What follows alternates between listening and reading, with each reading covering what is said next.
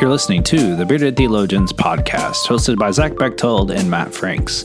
We hope you enjoyed today's podcast and check us out online at beardedtheologians.com.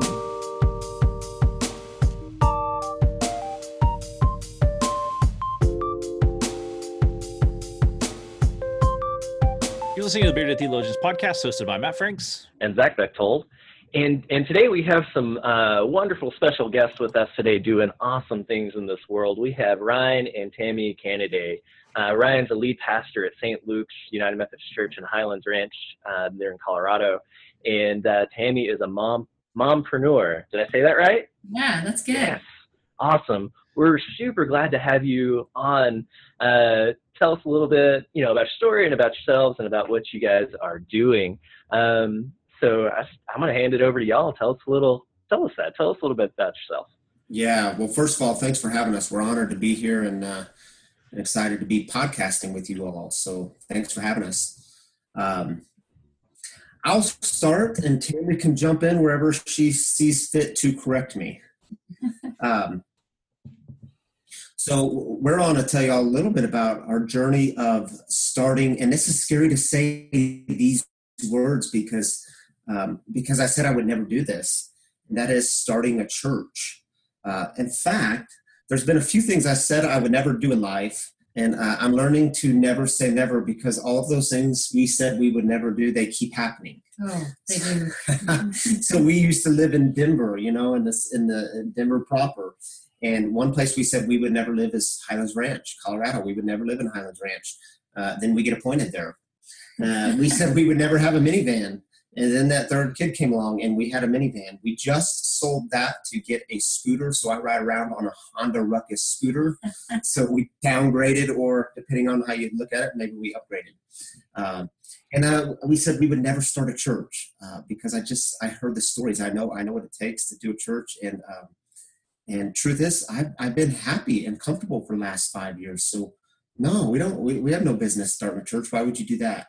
And here we are embarking on the journey of starting a church. And so um, i think we'll start there because that's like the most that's the biggest thing happening in our lives right now. Starting this church is called free.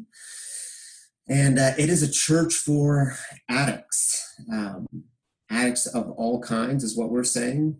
And i'll get a little bit more into my story of why that's important. But addicts um, loved ones of addicts so people who aren't addicts but they love people who are addicts and then that other umbrella of spiritual refugees, people who have felt um, kicked out of the church. They feel like they don't belong. They feel like they're not welcome there. They don't even know what to do when they walk into the walls of a church. And that is so often, in my experience, so often connected and tied to issues of addiction. It's, it's those people that have had painful and negative experiences. And I have I have a few thoughts on that too if you will, when we get there. So, and part of my story that kind of intertwines into that third tier and second tier.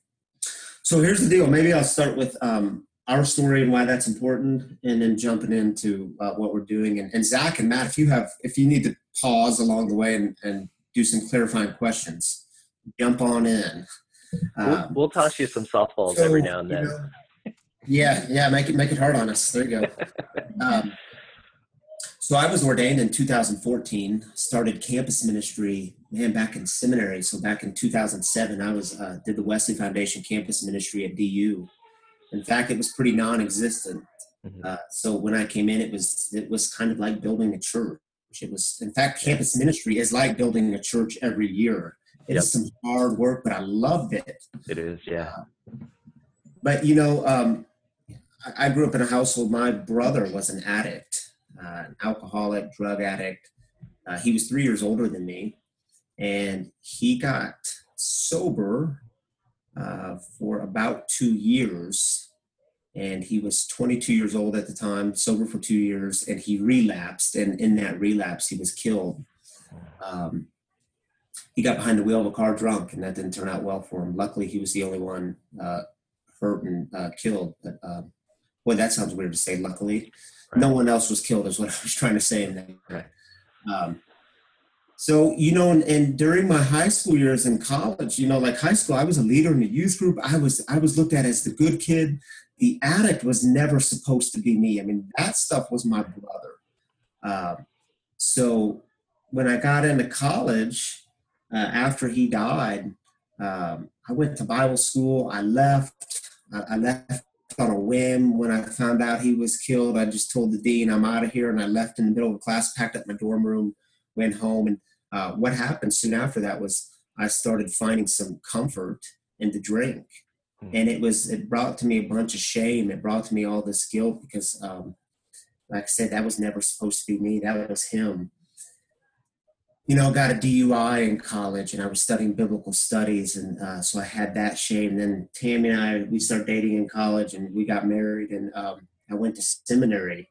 And when I hit seminary, that's where I really, my drinking career took off. And, uh, and it was always this great secret that I didn't want anyone to know. The ones closest to me experienced my addiction, right? They, they got the ugly side of my addiction and, and, and what came with that addiction was me working really hard to keep this a secret. No one could find out about it.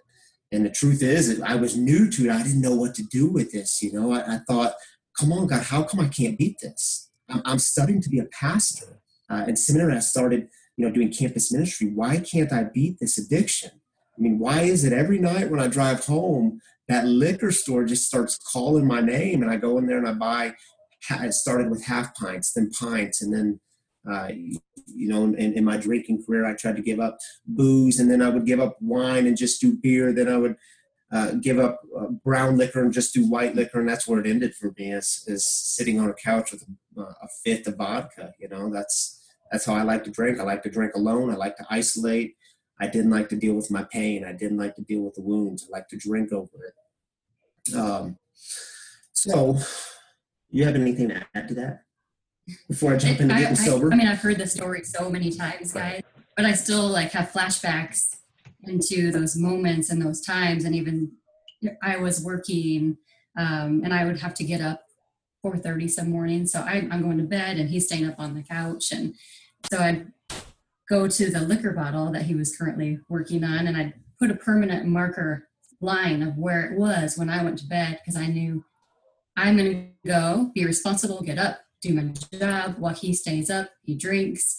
And in the morning, I'd make a comment. He's like, I didn't drink that much. And I'd take the bottle and go and show him, well, I actually made a mark where, he's, where you were when I went to bed. And then there's quite a dent right. that you made in that liquor bottle.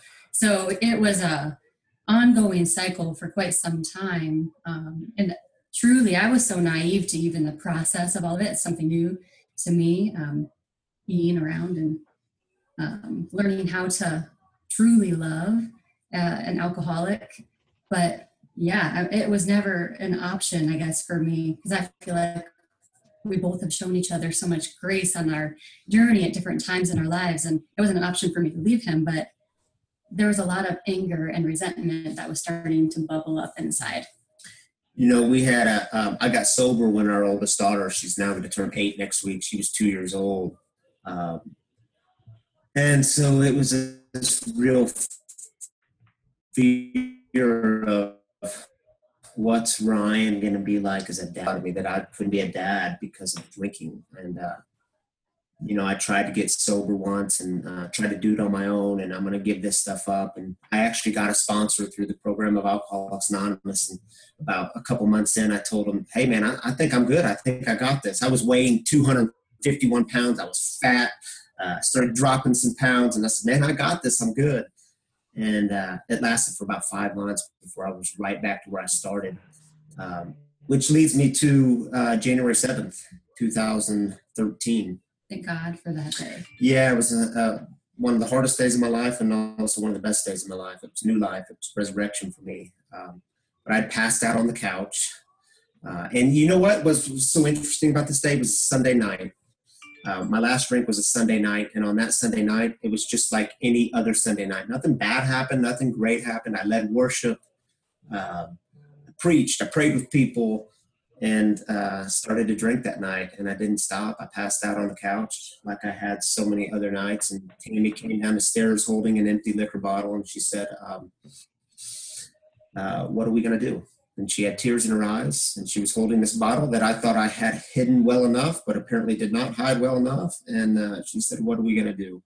And Selah, our daughter, couldn't wake you up off the couch again last night, and she was saying Poppy, Poppy, and she was like hit me on the head, and I couldn't wake up, and uh, so I said, well, I know exactly what I'm going to do. I'm going to call our marriage counselor. We did marriage counseling a few years before. I'm going to call her and um, and, and and I'm going to work through this thing. And call her. I said, Sue, I've got this problem with alcohol. I can't stop drinking, and uh, I need to set up an appointment with you. And she said, Ryan, I would love to see you, but first you need to be involved in some sort of support group. And I said, What do you mean? And she says, Something like AA. And so I hung up the phone and I was really pissed off. And I told Tammy, um, I said, Sue won't even see me. And Tammy says, Come on. And I said, Seriously, she won't see me. She said, What'd she say? And uh, she, I said, Well, she said I had to do something like AA before she'd see me. And Tammy said, So you're going to go, right? And so that day I went to an AA meeting and I got a sponsor. And uh, I started working these steps and I started getting real and honest with myself. And I started connecting to other people who had uh, the same problem as me. And what happened was when I sat in those rooms of, of of a 12 step meeting, I would hear the stories from people and think, oh my goodness, you are just like me. And I had net, I thought I was all alone in this. You know, I thought no one else is like me, but what I see is all these other people are like me and we do it together. We journey together. We get honest together. And, uh, you know, that was five and a half years ago. And I experienced and keep experiencing this God of grace and, uh, and this God of incredible mercy, and this God who, when I surrender, like this God is open arms and always welcoming me back home, and um, relationships have gotten better. This this God has removed the obsession of alcohol for me, which I thought was never possible. I just thought this can never go away, and and this God, full of love and grace and mercy, removed the obsession. I don't know how it happened. I, it's one of the great mysteries, but um, it was God. It wasn't me. And I do, I have to say thank goodness too for that.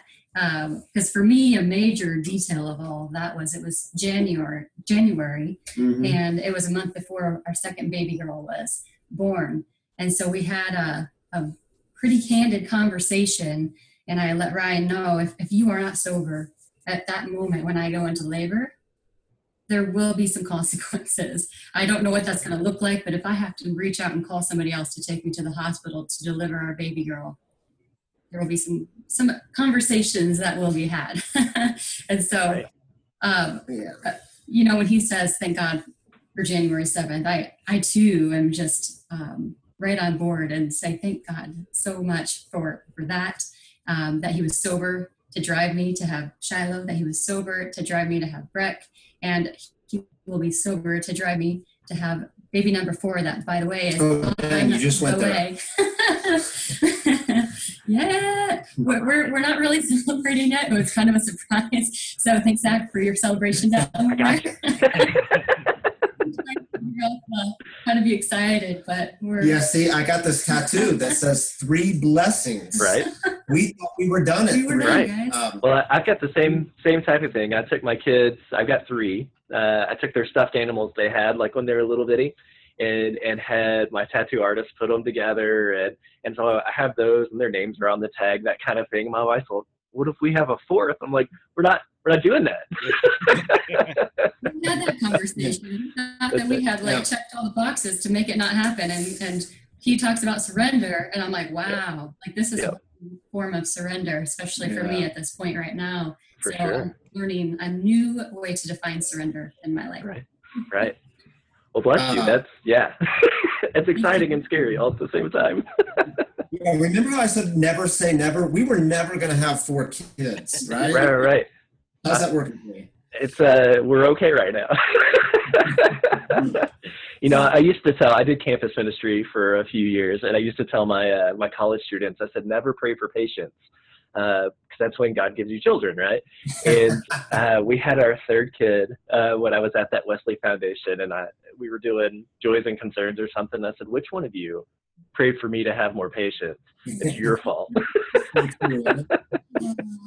um, so that all leads to um, to to us starting a church. I know that was a long story for getting yeah, there. Yeah, was great what happened along the way in these last five and a half years in, in this life of sobriety is um, and i keep running into people like me and i keep running into um, people who crave a spiritual connection, uh, people who crave a, a, spiritual community, like people who crave a church but don't want a church. You know what I mean?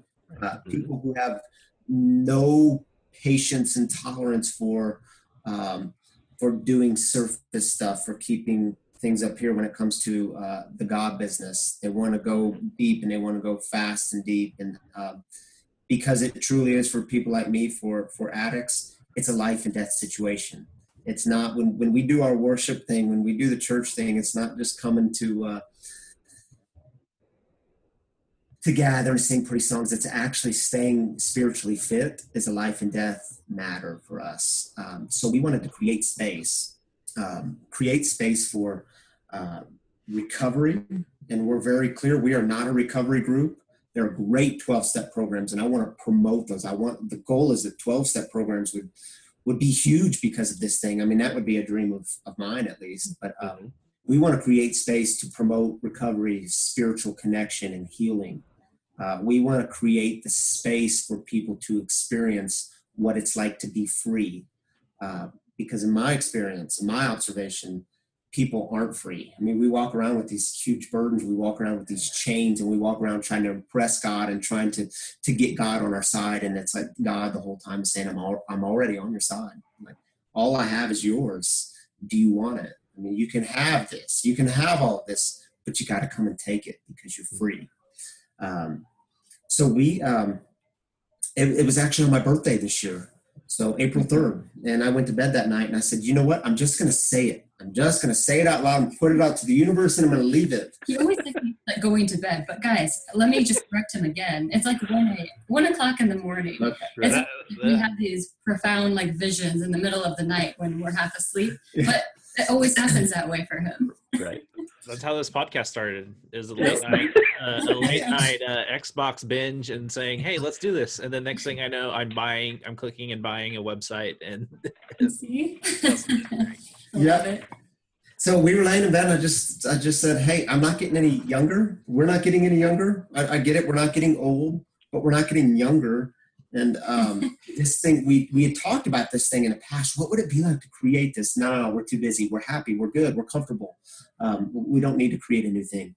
Uh, but I just said it that night. And like, what would it be like for us to create it? And we were not calling it a church at the time. We tried to call it a spiritual community, a faith community, a, a thing. You know, and a thing doesn't get you very far but through meetings with other people they're like yeah this this sounds like a church this sounds like a gathering of people and you believe in like the power of jesus and the power of surrender and and you're going to gather to get yeah that sounds like a church and so we just had to get comfortable with yeah okay we're starting a church that's it we're starting a church um, so um, i think we had to start exploring then like ryan touched on who is this going to hit because at first Ryan said, we should say church, this church is not for everyone. He's like, ooh, that's not very welcoming. But the point, you do have like a niche and who you're trying to reach. Um, and so, like Ryan mentioned, the three tiers, if you think of it like a Wi Fi signal, the closest one to the Wi Fi signal are the addicts. Um, and that would be very much Ryan's story. And then the second tier would be the loved ones of addicts, which would be very much my story. And then the third tier are those spiritual refugees. And man, we, we that third tier, Ryan and I were like, what are we going to call it? We messed around with that third tier for a couple of months, like changing the language, changing what we wanted to identify it as. What specifically are these people? And the more we played with it, the more it made sense, especially when it came to my story, um, that it had to be the spiritual refugee. And so to go into my my story this year just a little bit more. Um, I was in the corporate world for almost 15 years, and a couple years ago decided to quit because our family was growing, and um, I, there's other things that we wanted to do. We we find that we work pretty well together. So Ryan and I were leading groups. Um, one very specific one that we kept repeating was called Why. And so after we did this Why group, Ryan and I decided to write a book together called Whiteboarding Your Why and have done retreats with it. Um, we just invested a lot of time and, and energy into into doing this book. Um, and so that was a huge a huge piece of i guess probably half of a year for for us especially for me as i was editing and putting this thing together. Um, and then i joined a, a religious organization. And so that was for for a while but really for four months that i was on board um, with them. And it came to early this year in february uh, and I won't go into all the details because it wouldn't be appropriate, but they they sat me down and were curious what my stance was on gay marriage and homosexuality. And so I had to be honest and, and share, even though I felt like they, they kind of understood and, and Ryan had done sermons on this and I felt like they knew. And it was at that point they said, well, it's kind of like your opportunity to say there you have a different opinion than your husband. And I said, I, don't, I, I don't think that gay rights, gay marriage, any of that is a sin. And they, they said, we're going to immediately let you go. And so um, at that point, I think it was when I realized the important, I, I know the importance of community, but I truly acknowledged um, and so respected and appreciated our congregation, our church, because if it wasn't for that, I mean, I, it was immediate. I got kicked off of everything, all my rights and privileges and my laptop that I had, it was gone. Uh, people sent nasty notes, mean things, and that that community was just, I mean, within 24 hours, history to me. Mm-hmm. And truly, if I if I'm honest, I, I did feel like a spiritual refugee. I felt left out. I felt kicked out. I felt kicked in the stomach. And it was hard. These were people that I, I loved dearly and I thought loved me back. And it sure didn't feel that way. When we say we love all people, guys, it didn't feel that way just by sharing an opinion. And the outpouring of love and grace that our congregation at St. Luke's showed me, I don't know how I could have survived that without that community and that connection that they provided to me after that experience. And so that was so profound that Ryan I kept mulling over the third tier. I'm like, that has to be the third tier because mm-hmm. there's so many other people not that are feeling this way. And and I'm not myself homosexual, of course. Me and Ryan have been married for over 13 years.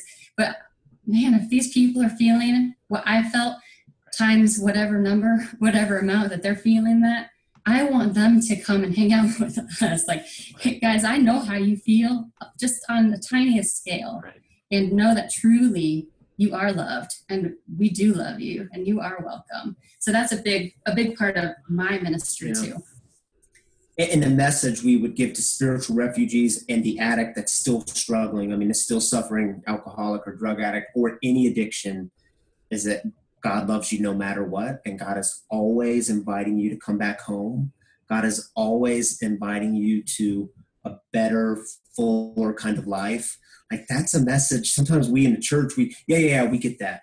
That's a message that never gets old. It's a message that never runs dry. It's a message that we need to be um, not just proclaiming with our words, but actually living out to say, you're actually welcome here. And it doesn't mean you're welcome and we want to try to get you to see life our way and get you to see God our way, but you're welcome here because we actually believe that God loves you. Like that's a powerful thing. I've got to be reminded of that.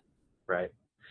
I, I love you. You've oh gosh, you you've now told your story. You were just talking about spiritual refugee, and and and I, I love that. Um, hanging out in some of the places that I hang out, I see a lot of that.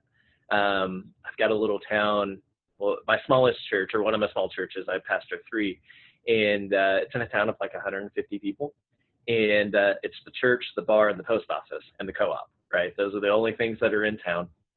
And uh, hang out at the bar quite a bit, and people who are members of my, I've met as many members of my church in the bar than I have in church, and uh, I've, I've met so many people who, man, you know, the the people who came before you, the pastors who came before you, didn't do you any favors. You know, we haven't been back since we graduated high school. We haven't been back because of this, and it's that that spiritual refugee is there. I mean, so mm-hmm. many yeah. people feel that way, and to, and to name that is huge uh, and to name it in such a way that's like, oh, here we are. Okay, you know, this is what we're, this is who we are encountering, and that's a real thing. Uh, and to be able to to hit that head first and, and name it, like you said, it, it's so important to say, just to give that message of God loves you, and I truly believe that. you know, and I love you, and I believe Yeah. that. Come, come be here. You know, um, it's huge. Yeah. And I gotta tell you, like, for me and my background and where I come came from, where I come from, uh, that for me was very much breaking my silence. Like it took everything in me to to do that. I can't tell you, like, I was sweating, I was nervous, and then Rye's like, "Man, you got to do a post on this." And I was like, "Oh my word! I am a peacemaker, guys. I'm an Enneagram Type Nine. Like, I don't, I don't need to stir the waters anymore. Like, I stirred the waters enough today. I feel awful." And Ryan's like, "You have to, you have to post this. You have to share what happened, why you did it. We're very much the why, why, why. People asking those questions, and I, I mean, I literally was just like shaking so bad when I hit post and I shared what happened um, with that organization and, and, and why. Um, but the freedom that came with breaking my silence, and I think the freedom that came for Ryan and breaking his silence, we keep seeing this theme, and that's kind of our underlying theme. Um, that's go that goes along with free. So that's I think when we we're like, Yeah. what are we doing here? What is our mission? It's all about breaking the silence breaking of addiction, of whatever that might be. For me, it was in recovering myself of who I truly am inside and sharing my opinion of where I stand on that issue because there's nothing that would have allowed me to share that um, before that moment. And I had to break my silence to be true to who I who my authentic self is. Yeah, you know, another thing we noticed was um, just in the last less than 12 months, about the last 10 months, we've had uh, connected to St. Luke's five deaths, all under the age of 40, uh, five deaths of addiction due to drug and alcohol abuse, drug and alcohol addiction. Um, and so that was one of the things that said, man, we've got to, we kept, we kept taking these risks in our lives. And, and, and that's something in the Canaday household, we take that very seriously. We are going to take risks and we are going to have each other's backs. That's like a covenant we have. We're going to keep taking risks. We're not going to just stop and do what's comfortable. Um, and when we do it, we're going to have each other's back in it. Like we've had to make that agreement with each other. Um, but that was kind of the that was the um, another thing that happened was just those deaths that kept coming up, and it's like, yeah, people are actually dying over this stuff. Like, and the church is, in my mind, to, to be in the places of death, that's where we experience life. That's where we actually experience resurrection. Um, and so what we did was we put together this leadership team of 12 people. Uh, I flew out to a place called Montana and went to uh, went to a church planting conference, and I was in conversation. Actually, I had a conversation with the bishop and our, our DS and the church higher ups, and they were very they've been very supportive of this. Uh, so we put together a leadership team uh, while we were the three days before annual conference this year. So June, whatever that was, first week in June. Uh, one of the guys on our leadership team, um, I got a call and he died that night with a needle in his arm. Died of a heroin overdose.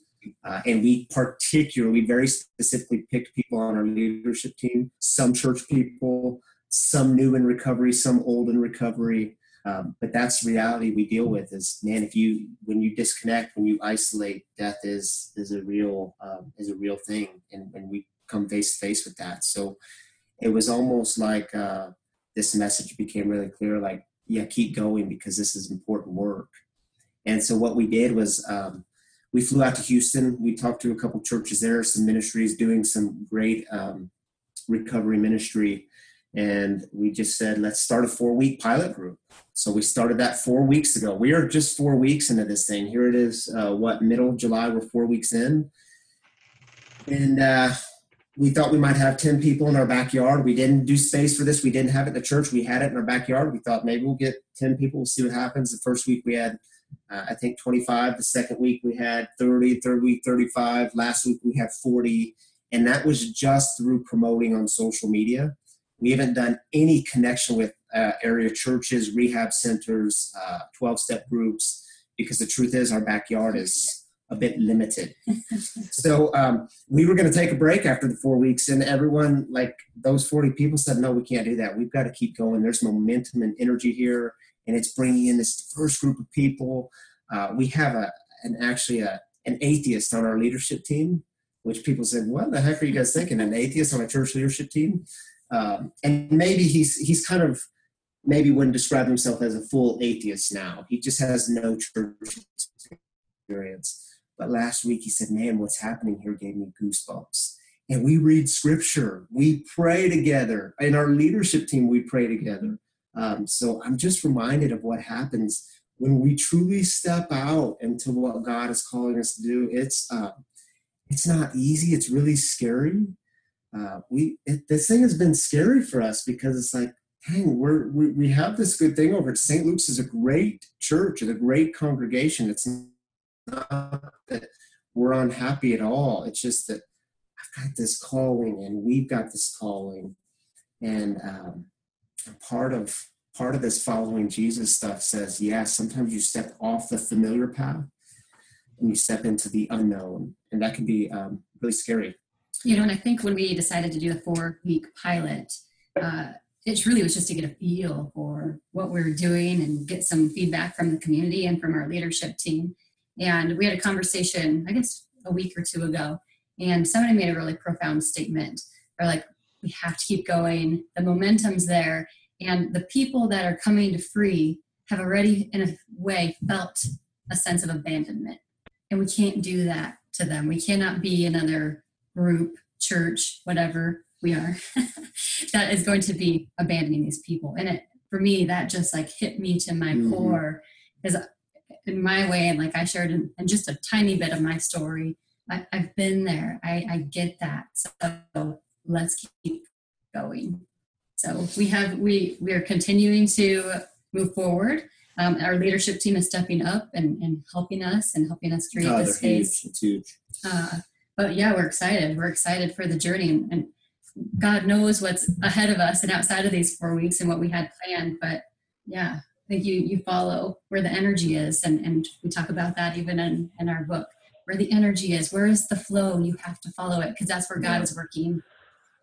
And so, well, what we know right now is, and, and I'll end with this because y'all might have questions, and uh, and we've probably been babbling quite some time now. But um, uh, we're figure, figuring out logistics on, along the way with our St. Luke's congregation and what this looks like because we were thinking this was just a side thing for a while, but it's like it's not a side thing anymore. It's a real thing. Um, and so, what that looks like for my position, uh, what that looks like for getting space, we're looking at um, right now as we speak. I have no clue where we'll be when this thing airs. I don't know when this will air, but you know we're in different meetings to uh, look at. There's a grease monkey up the street, and it's got the double bay garages, and it would be like the perfect setting for like raw and organic things to happen. So uh, we're looking at leasing some of that space, and um, you know we're trying to stay. I'm learning in this process to stay open. Sobriety has taught me that if I live with these clenched fists and trying to hang on everything and control everything it doesn't go well. I start losing my peace. I start losing serenity. So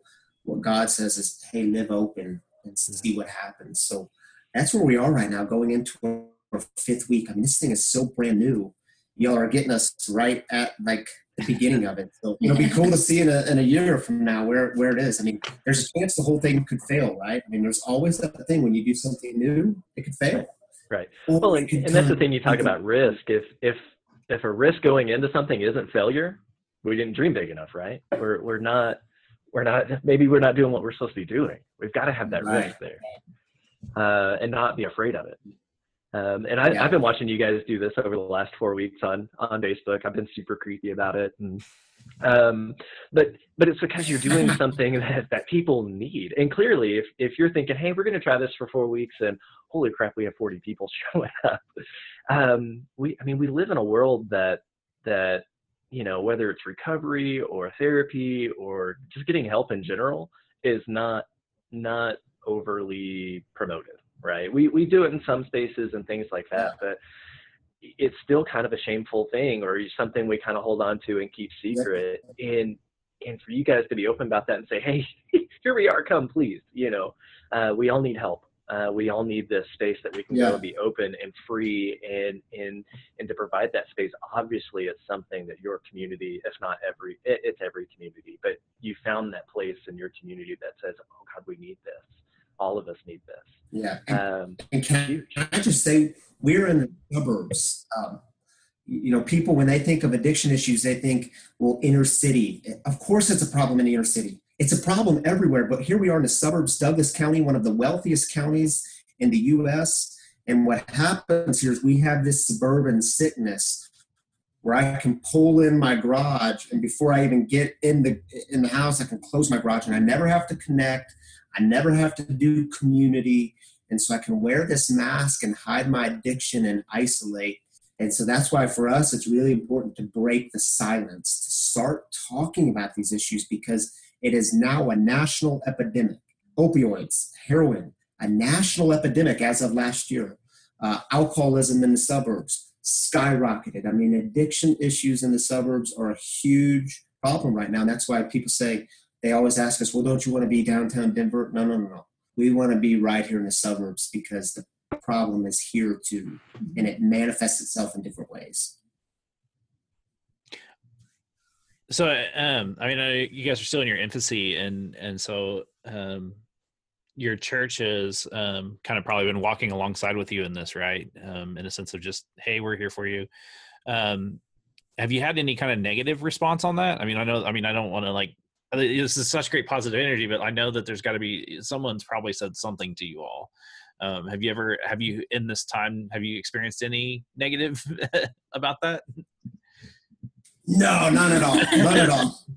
Yeah, that's a great question. And, uh, again, so let me preface it with this: our, our congregation is is great, supportive, um, and yeah, there's been some hard questions along the way, and part of it is totally my fault because I get this vision and um, I go full speed, and I forget that good leadership is actually slowing down and bringing the people with you. So. Uh, if this were if this podcast were to take place in another couple weeks, I might have more insight like I'm in the midst of being told, um, Ryan, you've, you've got to slow down. It's like slow things down a little bit and bring people with you. Uh, no one has said anything, to my knowledge, uh, no one's got any negative attitudes towards the ministry itself because, like I said, we've had five year of young people in addiction. It's a huge problem. Everyone realizes that. So it truly is. I do believe they see the need for it, but it's how we go about um, starting new ministries and new churches. Um, I've got to be reminded all the time to um, to to walk, not not slow down completely, but slow down enough to uh, get the message out, let people know what we're doing, uh, not try to do it on my own. I mean, these are all as a recovering alcoholic. These these are old tendencies. I'm just going to go because I got the answers and I know how to do it. And screw you if you don't. No, no, no. That's all. That's BS. Bring people with you because they want to be involved. They want to be a part of this thing. They want to contribute. Yeah, they want to contribute. So it's all good stuff, but it's um, it's it's stuff I have to be reminded of. It is. I'm I'm a very much a, a ready, fire, aim type of person. Uh, of okay, we we need to do this. We mm-hmm. need to mm-hmm. feed kids in our community. Well, how are we going to do it? I don't know. We're just going to go do it, and then we'll figure it out later. Uh, and and so I very much I have to remind myself of okay, people want to come with you, you know, and, and just say, hey, I don't have all the answers, but let's go and try to figure this out. Because uh, if not, we'll talk it to death, you know, because that, that's my other fear of, God, we know this thing needs to happen, but we're just going to talk and talk and talk and talk and then never do anything. Um, and then, then I react on the other end of, I'm just going to go and uh, do it, and then we'll figure it out later.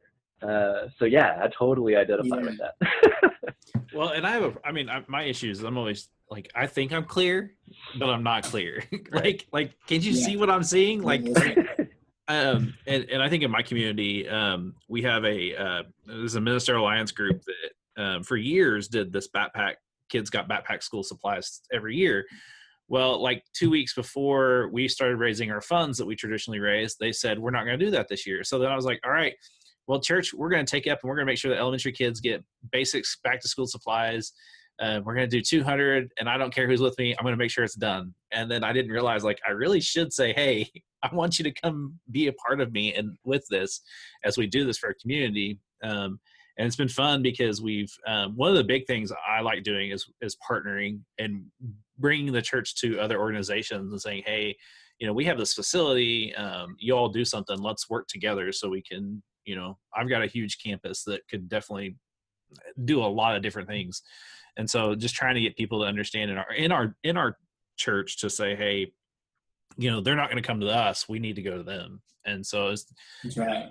as you were talking you know i live i live um, you know the, the cherokee nation was one of the first uh, groups or towns or organizations to sue the pharmaceutical companies for um, opiate addiction and um, you know it's mm-hmm. huge here um, and so the hard part is is that we have so many christian organizations that are doing some kind of addiction ministry and some of it has been very hurtful that if we were to start something that the skepticism would be there of saying well you know so and so church down the street just did that and you know they told us we had to come to jesus or we're you know we're never going to get better and you know i mean there's just been so much hurt out there with yeah. those um, and that's i think um, what you're trying to do, you know, is a great, you know, um, I think that's something that God has to put on an individual's heart to do. I don't think that that's something like you know those churches or those people that might be listening. You know, yeah, it's a great idea, and every community could benefit from something like this. But you really need to find the right people uh, who God has called and and said to go and do this, to equip them to go do this, instead of just saying, "Hey, let's just do this because." Um, I think far too often we we do yeah. that. Um, yeah, and, and, so like you know, I was listening to your story, man. Your story is just so powerful, and and um, you know, as you guys continue on that journey, you know, I, I think God's going to continue to bless you as long as you remain faithful to God. And um, you know, I think there's going to be a day when you turn around your backyard, it's going to be just full of people, and you're going to wonder, like, you're going to be screaming your head off because you, like, the overwhelmingness of this is not what we are ready for, but yet God is going to provide for you and and maybe even a space and all this stuff. I mean i just can see it and sense it and and i, I pray that you continue to be faithful to god and um, may god be with you on your journey and thank you for your time today. Yeah thanks, thanks for that. So is there is there anything else that you guys want to kind of uh, let us know uh, talk about? You know is there any more in your journey? Uh, I, I can't wait to see. We're going to have you guys back on and, and break, you know, break this down again in six months and say, here we are, you know, um, because I, I, like I said, I, I very shamelessly watched you guys on Facebook do this, and it's and it's amazing, um, and I, I love, I, I love it because it gives me hope that oh my God, we can do stuff. You know, we can be productive in the church and bring love and grace to people no matter where we are. Uh, and it's yet again another example of it doesn't matter what four walls or what backyard or where you have this stuff. When you when you go faithfully into these spaces and gather people uh, with God's love and grace, amazing things happen. Lives change, and uh, and so yeah, shamelessly watching you guys. And so, is there any anything else you guys wanna wanna let us know about about your story, about about free, about anything? I know that's a loaded question. I was you just asked a preacher a question that he could talk. Yeah. Do you have time for this? Uh, actually, there it is a theological response for me, and I'll say it really briefly. Uh, you know, it's I'm reminded of that story of Abraham in Genesis, in Genesis chapter 12. Abraham being called, Abram at the time, being called to do this new thing, to step onto a new path, and you have these three beautiful words. I think it's verse three. Don't quote me on it. I think it's verse three. Uh, so Abram went, and I would hate if I when I look at my life, I want I want to be able to say that. So Ryan went. So Tammy went. Uh, when we get called to these new things, that we don't just ah no, it's not comfortable, man. It's scary. Um, what if it rains? I mean, that's a really practical question for us every week. We're like, oh my goodness, this just what if it rains?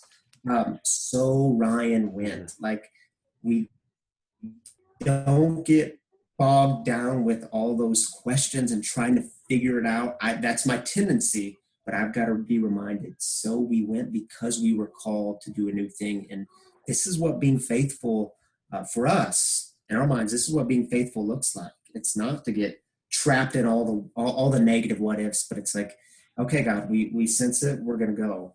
And we know that you're going with us. We know that you're leading us. So there's some, so thank you for your blessing, Matt. That was a, a, a beautiful blessing for us to be reminded of. Thank you for that. We need that. We, you know, we forget how often we need to hear those things, but we do. So yeah, we appreciate you guys and your encouragement. Yeah.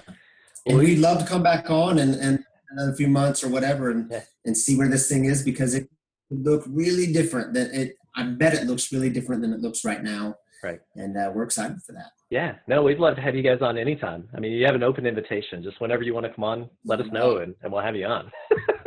Because I think this is such a powerful story, and it, and and for those who are listening, does carry a lot of weight to say, oh, here's who I am. You know, I, I need I need to find this place, or or I, I know somebody who needs a place like this.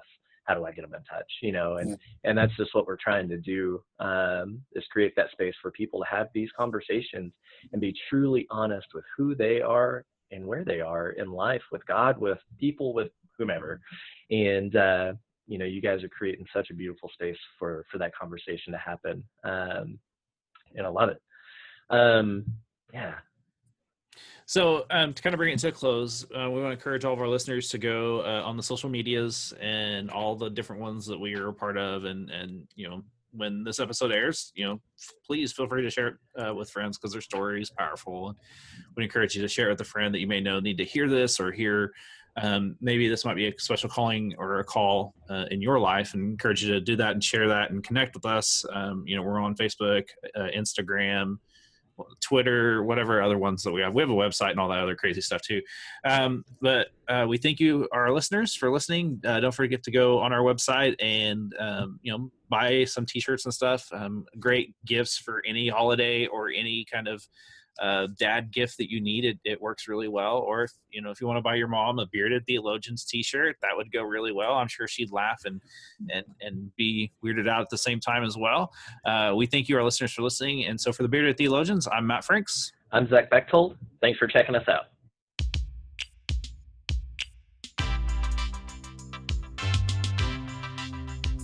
We hope you've enjoyed the conversations that we've had today on the Bearded Theologians Beardcast, and we'd encourage you to continue those conversations online at beardedtheologians.com or on our Facebook page. We also hope that you pick up a couple of coffee mugs to uh, satisfy your coffee mug collection. Have a good day.